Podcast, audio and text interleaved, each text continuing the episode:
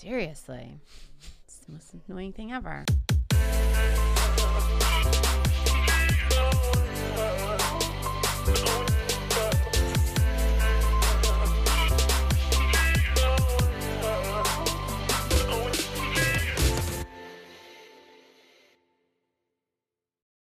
This is Byron Lazine and Nicole White, and you are tuned into episode 74 of The Real Word.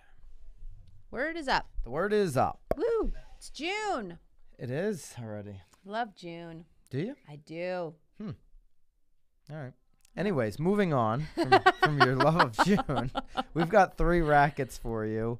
Uh, first one's really interesting. You found this one, Nicole. I did. Inside the app that lets Uber drivers Mm-hmm. scout for investor deals in real estate. What do you like about this? Oh my god, I love all of it. I think it's fabulous. I think it's brilliant. I'm a little sad that I feel like I've been in like mom world too long to not come up with that on my own. Um, I haven't even seen it until we saw this Inman article, which of course we're going to post all I the haven't either. articles on YouTube. So it's not just for Uber drivers, but they're obviously finding that Uber drivers are really the ones that seem to be the most successful in it because investors ha- go to this what's it called deal machine. Yeah, the app is called Deal Machine. It launched in 2017 and it operates on this novel premise. Novel. Hire novel? Mm-hmm. Novel? Novel. Shoot.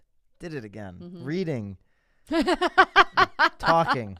It's, Mm. not good. All right. Hire people who are already out driving around to scout properties for real estate investors, like uh, the people they mentioned in this article. Yeah. When drivers notice properties that might make good investments, they simply take a picture and pin the location Mhm. in Deal Machine's app. I love it. So it sounds like the the- what I, I haven't gone onto the the app or the website. I should. I'm actually really excited to hop on when we get off here. But um, it sounds like the deals start like if you're an investor, you pay like fifty bucks a month. I don't know what you get for the fifty Yeah, dollars a month. 49 uh, monthly Yeah. fee of 49. Um, and people literally drive r- around, and when they find a property that fits it, they pin it, and then the um, app actually gets the contact information, the homeowner's name. I don't know if it gets phone numbers, but it does sound like it does a pretty deep dive into who owns the property.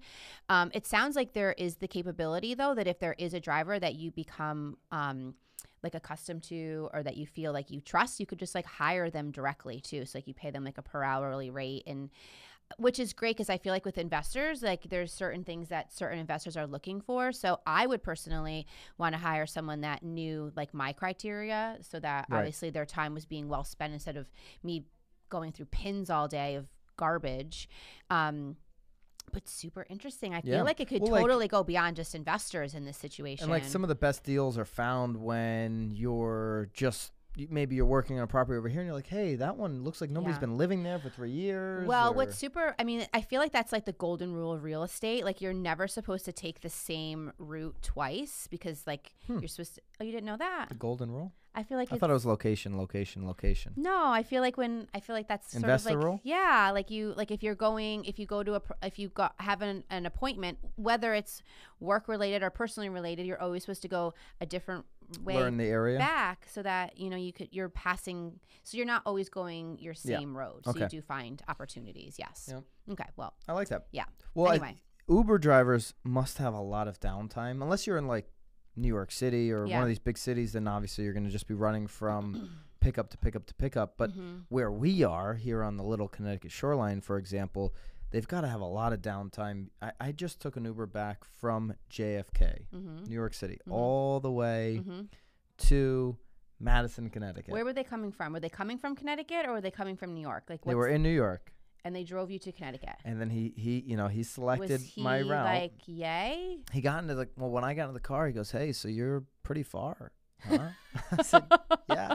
I said, "You accepted the job, man. I don't know what to Yeah. tell you." But like, I was thinking about it when he dropped me off. I gave him a nice cash tip and a five star review, if anyone's wondering.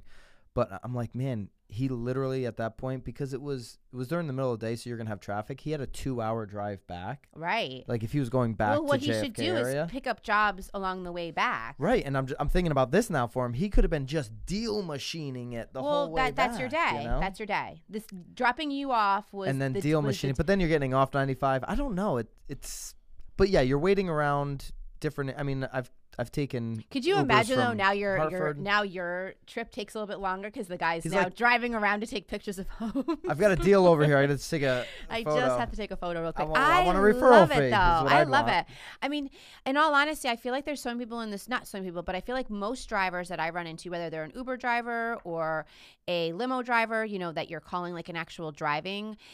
99.9% of these people actually really legitimately love driving. They just love driving around.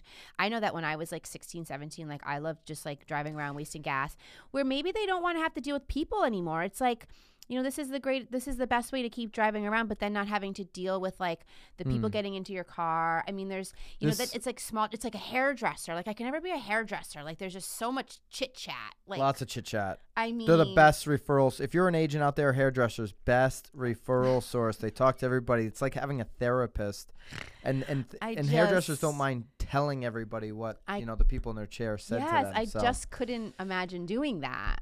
And here's uh, this. Uh, if you read the article, there's another company, Be Polite Properties, um, and they're basically leaning into Deal Machine's platform. Their drivers get one to two dollars per approved lead, uh, depending on what part of the country they're working Hmm. for. And and then if the company ultimately closes on one of those properties, the driver also gets a commission.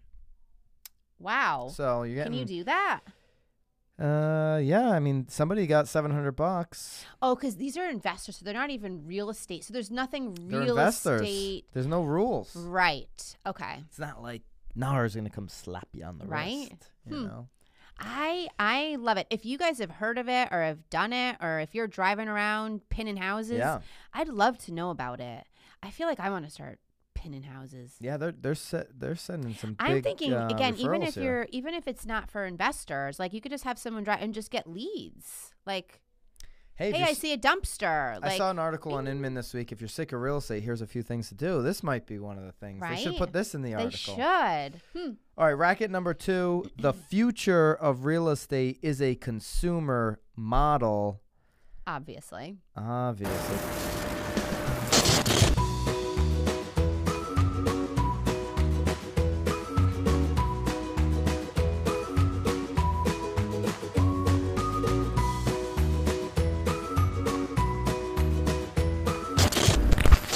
Racket number three. The Realogy, two weeks in a row for Realogy. Realogy. Well, I feel like maybe they're. I think that well, they're trying to just keep themselves in the headlines. I mean, Yeah. it's smart. You have to. Well, their at this their point. stock is definitely in the headlines. Realogy CEO explains the problem with big agent signing bonuses. So you're seeing this in the industry right now a lot, Compass, where there are brokers going out and just paying big, big signing bonuses to bring agents in. It, it is Mhm. like a fight right now for market share through buying up teams or agents or Mhm. or the EXP model of like bring your team over here and hey you're at you've got 70 people on your team that's 70 people in your your pyramid there or, your downstream whatever you guys call it right like wow. well I'm really I'm a little are. prickly today You huh? are super prickly today. I love my EXP peeps Tim Macy and I love my Compass peeps as well. prickly. all of them Wow. I love them all. I love all you guys. Good thing there's a racket in between Uh, us. but Realogy here's the thing. Here's what's not a racket. Realogy can't afford signing bonuses. They're over 3 billion in debt all right? So I, I don't think they've got the money to even consider signing bonuses if they wanted to. So of course Ryan Schneider doesn't believe in that. If you were maybe on the flip where you had Billy's in the bank like Compass then maybe you would believe in that Right. right Sure. that's it Yeah. what do you want you want a bonus Yeah. I'm good. Eh. well no what do you think you, do you think it's a good move if you're a broker Mhm. Say you were a startup broker right now. Mhm. Is that the model that you would deploy to build your agent base? Interesting. Such an interesting question there. Um, I think that there needs to be some sort of upside for the agent, and it, maybe it's not money. Um, I think. I- I think there needs to be something though, because traditionally, when you do move brokerages, your business does lag a little bit. So, if anything, you know, the bonus is probably nine times out of 10 not even really going into the agent's pocket because there's so many expenses that are incurred in the transition. So I'm not even really feeling like it's like a like a it's a like a bonus. It's almost like the cost of doing business if you're switching um, companies, um, especially if you're losing some of your listings or you know you're having to pay out referrals. Like I feel like the bonuses just sort of maybe and sometimes keep you sort of whole. Um, but I think that there needs to definitely be something, some sort of like there. Yes, there needs For to top be top agents. yeah again maybe it's not that maybe it's marketing maybe it's an maybe they're giving you an admin like there but i do think that there needs to be something to help as agents transition o- transition over especially if they're large or there's a team and there's multiple because like as the leader like you have roles that you're going to have to be doing which may pull away from the the agents that are below you but you want your agents to know that like there's going to be additional support in this transition.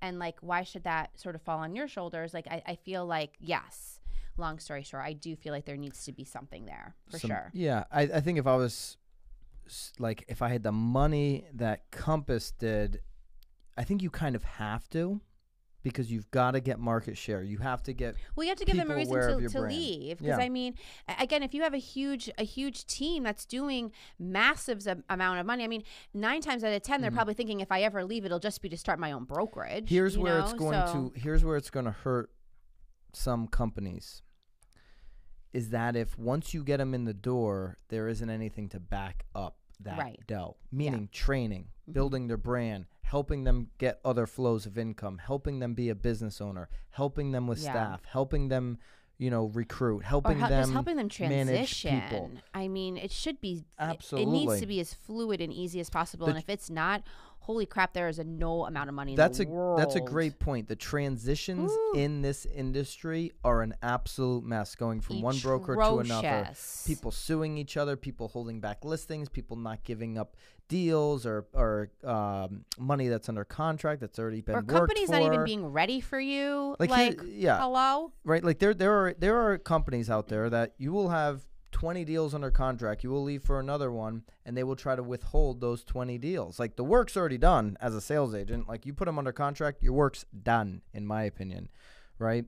Uh, so what are you going to do to retain them? Because when the market drops, when there's less deals, when there's less in the system, what is actually going to get them to stay, right? If you've already given the money, now they're like scared. The money's spent. The Right. the market's done. They're going to run to the next shiny thing Of course. unless you've built the infrastructure to keep them. One hundred percent. I mean, you see that every day. People, So. you know, being recruited in, and then But I don't think it's a racket that Ryan Schneider thinks this is a racket with where their stock is. Ryan, uh, I don't know you, but I'd love to know you, And I was gonna say I, there's something about I loving you in that sense. and. I would love you if if you wanted me to. No. All right, um, Oh, Lord. don't come after me, Realogy peeps. I love all you guys, all of them, every Well, brand. we love everybody. I love yeah, We're friends with everybody. everybody. if you're an agent watching this, jam the heck out of that like button or the dislike button. Either one's good with me. Leave us a comment, and we'll see you guys next week. Keep it real. Bye.